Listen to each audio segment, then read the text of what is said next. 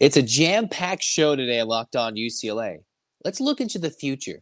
What will we think about UCLA's class of 23 a year or two from now? And a price to pay for UCLA bringing in D'Anton Lynn, a big contract. We'll talk about all that on Locked On UCLA. You are Locked On UCLA, your daily podcast on the UCLA Bruins, part of the Locked On Podcast Network, your team every day.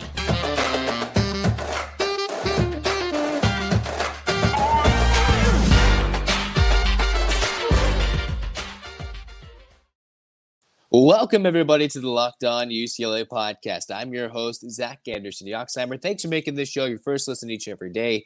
It's free wherever you get your episodes, and it's available on YouTube. So, like, comment, and subscribe. To become an everydayer. That means tuning in whenever the show's posted. Get your subscriptions down. Hit that subscribe button. Thanks for the support. Where we're going to start today with all this bundle of energy. I know UCLA basketball. What are we talking about today? Well, we're going to talk about ranking the class of 23, but not specifically ranking this year's class because if you look at different rankings and different sites, it can go different, go here, there, every which way. The Bruins are still waiting for Aday Mara and looking for Berke Buyuktuncel to coming to come to UCLA officially where they can update on the websites. But I was thinking, what if we look to the future?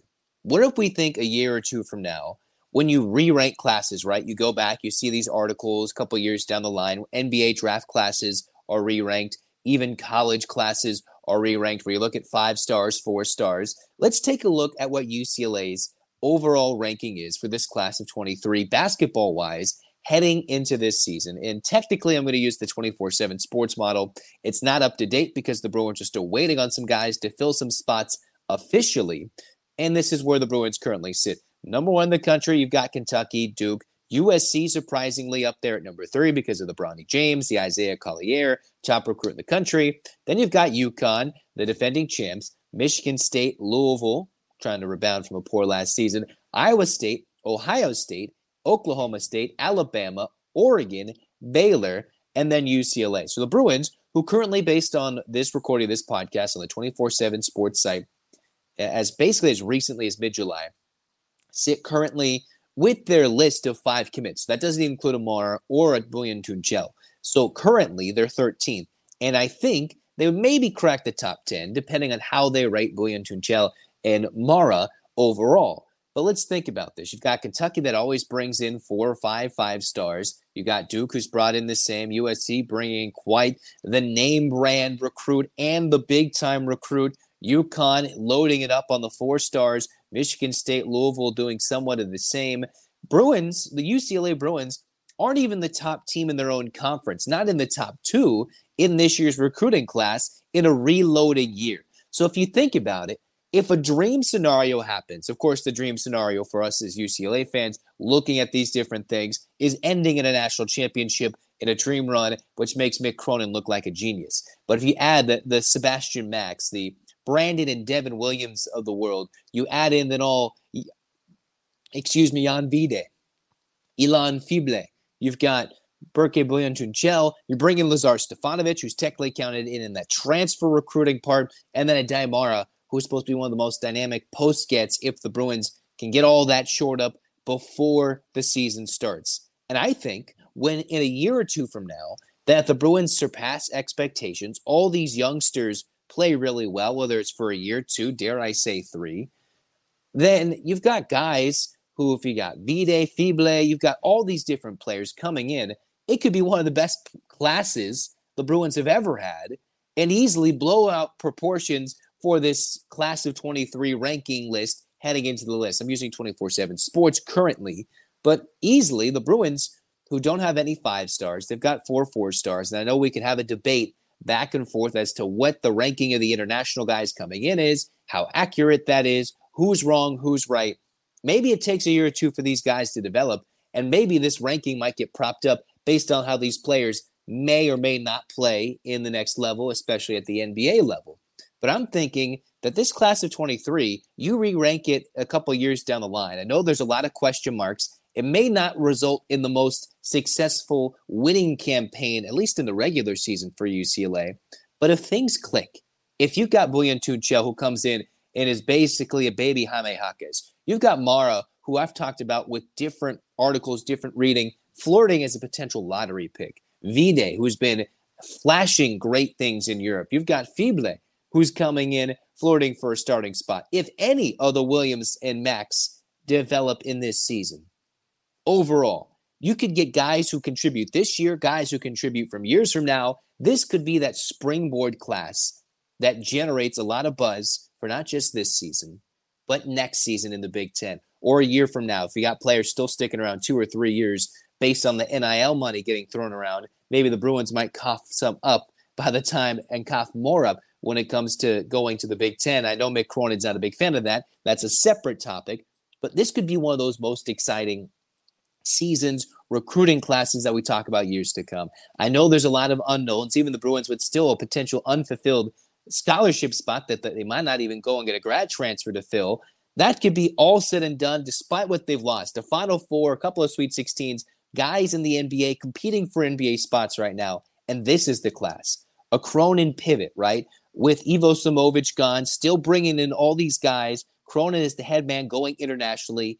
Imagine what this could do for the game of college basketball in, in the pivot of, hey, as much as NIL is important, what happens if you go to older, maybe more mature guys playing in these European leagues, these professional leagues where their contracts are structured to where they can leave, although Mara's battling Zaragoza right now, to come to college and play and then do that one and done, if not two years, to go to the NBA jump and showcase their talents in front of a U.S. audience. I think the Bruins, if you look, let's take a look at this Kentucky crowd, right? This is what Kentucky's bringing in Justin Edwards, Aaron Bradshaw, DJ Wagner, Rob Dillingham, and Reed Sheppard. You've got three five stars right off the bat. Bang, bang, bang. Six, seven small forward, a seven foot center. You've got DJ Wagner. They're trying to replace Oscar Tshiebwe and get back to prominence because they've kind of fallen off these last couple of years.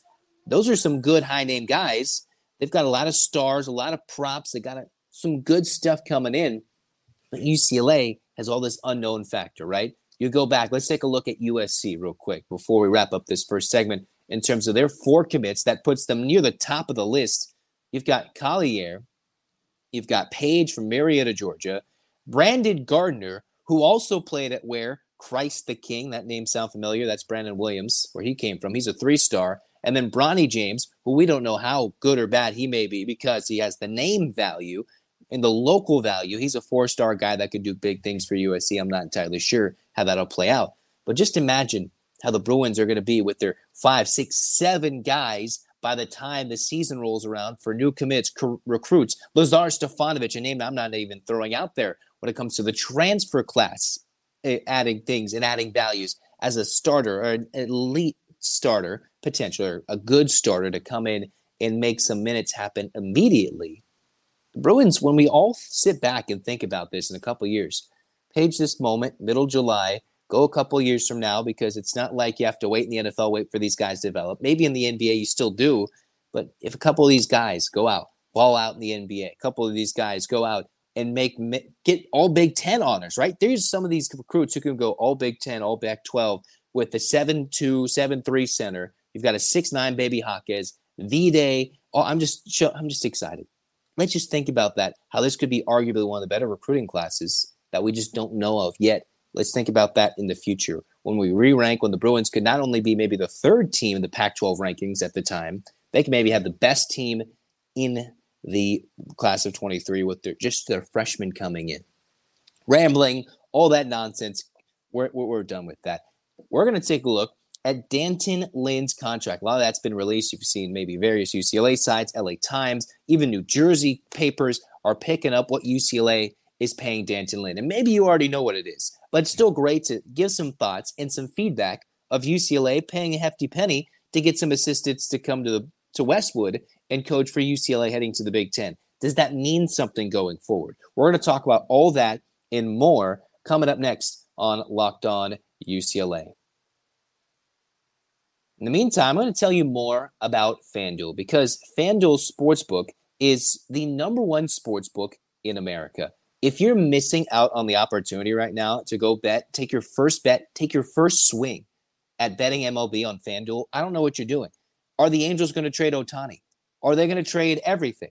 Are the Cubs going to trade everybody? Are the Dodgers going to go grab everybody in the market? Or who's going to get the best record? Well, the Braves, the Rays, who's going to get those best World Series odds? As a big Dodger fan, I hope it goes towards LA, maybe put some money that way. Who knows? Go to fanduel.com, get your first bet up to 10 times your first bet amount, win or lose, up to $200 in bonus bets. But you have to go to fanduel.com slash locked on right now. Go check it out if you're listening. Fanduel.com slash locked on. If you're watching on YouTube, hit that URL, type it in, and check out fanduel.com slash locked on, an app that's super safe, secure, and easy to use. You get paid instantly. I know if you're putting in some World Series bets er, later down the line, right? You have to wait a little bit, but it comes to who's going to hit a home run, who's going to do something that day, hey, you can just bet on Ohtani to hit a home run or throw a gem, and you're going to get some money paid to you really quick. Go to fanduel.com slash locked on right now to get up to $200 in bonus bets, and they're a big official partner of Major League Baseball. FanDuel, America's number one sports book. Cruising on into segment two of the Locked On UCLA podcast. And, and the Bruins, hey, the football team, they're doing some big things. Chip Kelly with the big news initially getting the Dante Moore. They had to fill a lot of different positions, coaching wise, player wise, shifting things around heading into this 2023 season. You might have seen the Unlocked on Pac 12. How are the Bruins going to do this year? What's their success like? I was on another podcast, Locked on Pac 12, on Monday with Spencer McLaughlin. McLaughlin, excuse me. And it's going to come down for the Bruins this year to be successful based on, of course, who wins the quarterbacking job how the positions, the skill positions play. Can the line block? Yes. Can Chip Kelly coach offense? Absolutely. But can the Bruins get any stops defensively? If they get any stops, we might see a very fun, energetic, good UCLA team that is a very much a dark horse and what many are saying is a very easy schedule. Again, remember that word easy schedule, easy Pac 12 schedule to end their last year in the conference. As Bill Walton would always say, conference of champions to try and maybe sneak in a, a playoff bid in a great, great, great dream scenario, everything in between. That's not what we're debating. It's about the defense and the head man in D'Anton Lynn. Those contracts coming out in what has been reported by Ben Bolch and everybody saying D'Anton Lynn getting a $1.02 million salary. He is the first time to have, he's the first person in the defensive coordinator position in UCLA history to have his salary crack a million dollars. I know there's inflation. I know there's a whole lot of other factors there, but the Bruins are going up even more money from the last couple of position coaches of the defensive coordinator position. Even going back to the Jim Mora era, they're paying a lot of money to bring in D'Anton Lynn, a guy that has no defensive coordinator, defensive coordinating experience. This is a guy who maybe a decade ago was trying to be an NFL player with the Jets, became an intern with the Jets, reading from N from the New Jersey site NJ.com and talking about how he had to grow. I know his dad's Anthony Lynn, so he's been able to see the game, the game of football, a lot of that from afar and even being in it during his time in the NFL at various stops, right? Whether it be the likes of defensive assistant roles with the Buffalo Bills in 15 to 16, doing so with the LA Chargers, being hired as an assistant DB's coach with the Texans, going as a secondaries coach in, in under Bill O'Brien with Baltimore with the Baltimore Ravens in 21, all those things and things I might be leaving out as well. He's now the highest paid defensive coordinator in UCLA history based on a little bit of some name value, what he's done in the NFL. And the Bruins, this is what they're going to be paying him. Um, overall, the Bruins will give him a two year contract, just over a million dollars, with a lot of emphasis on some bonuses. If you're in the top 50 defensively in total defense, $25,000 bonus. Top 25 in total defense in the country, another 25K added on for that bonus. So a lot of incentives beyond just the incentive to make a, a bowl or Pac 12 championship game or a New Year's Six bowl, a CFP appearance or a title game, everything in between. But this is a guy who, an undrafted free agent in April 2012, and now 11 years later, comes into the Bruins are making him the highest paid assistant coach in the defensive coordinating position.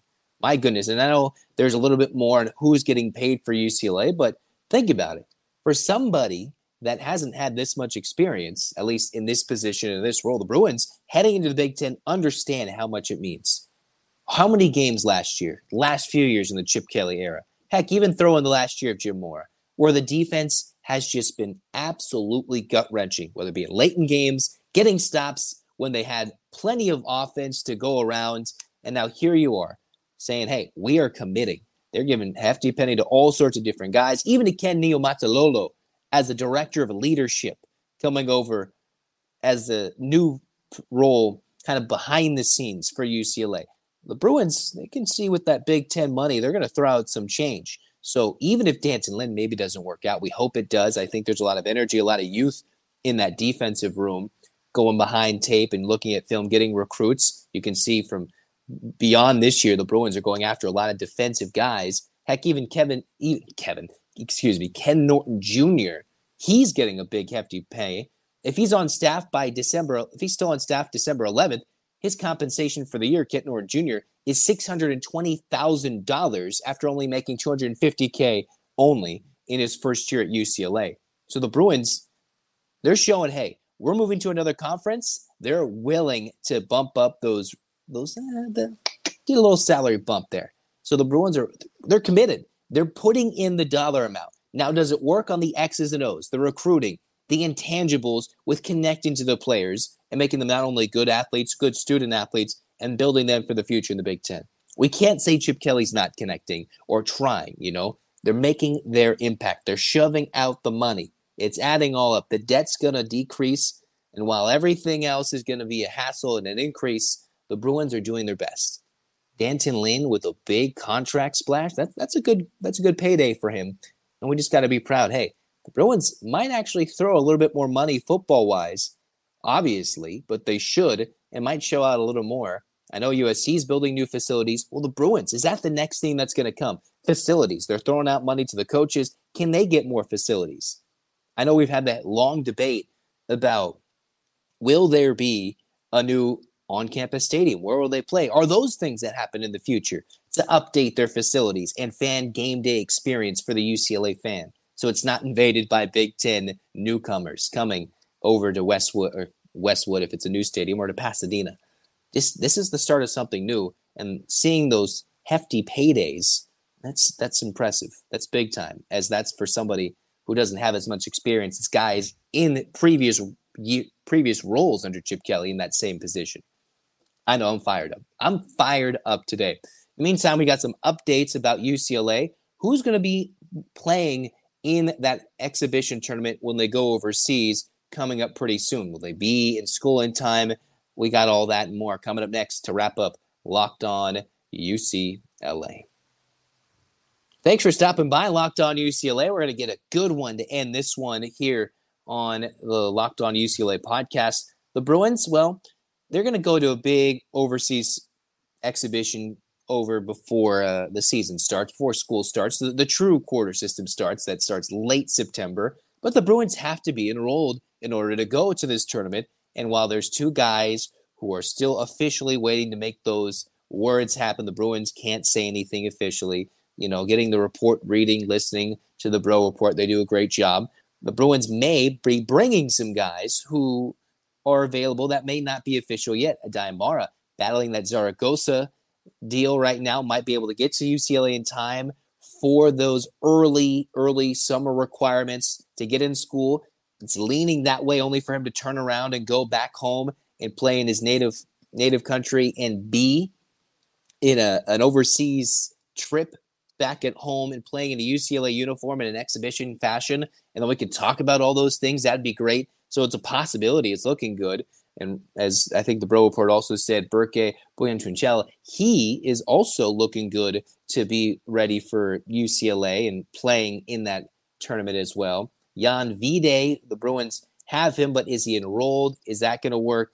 It, it's looking like he will be able to go. So this will be a big battle, right? Remember, Adem Bona is not going to be available for this upcoming set of games, which leaves the Williams available, the Max, all these youngsters who we hope are in school in school for this you know summer session this early august session to play in these games earn some minutes get some actual game tape even if it's not real november game tape even if it's not a secret scrimmage while they're playing at san diego state who ironically ended up being a final four team last year uh, as national runner up last year just playing games. We can get excited, see some game tape about these guys. That's coming up sooner than we think.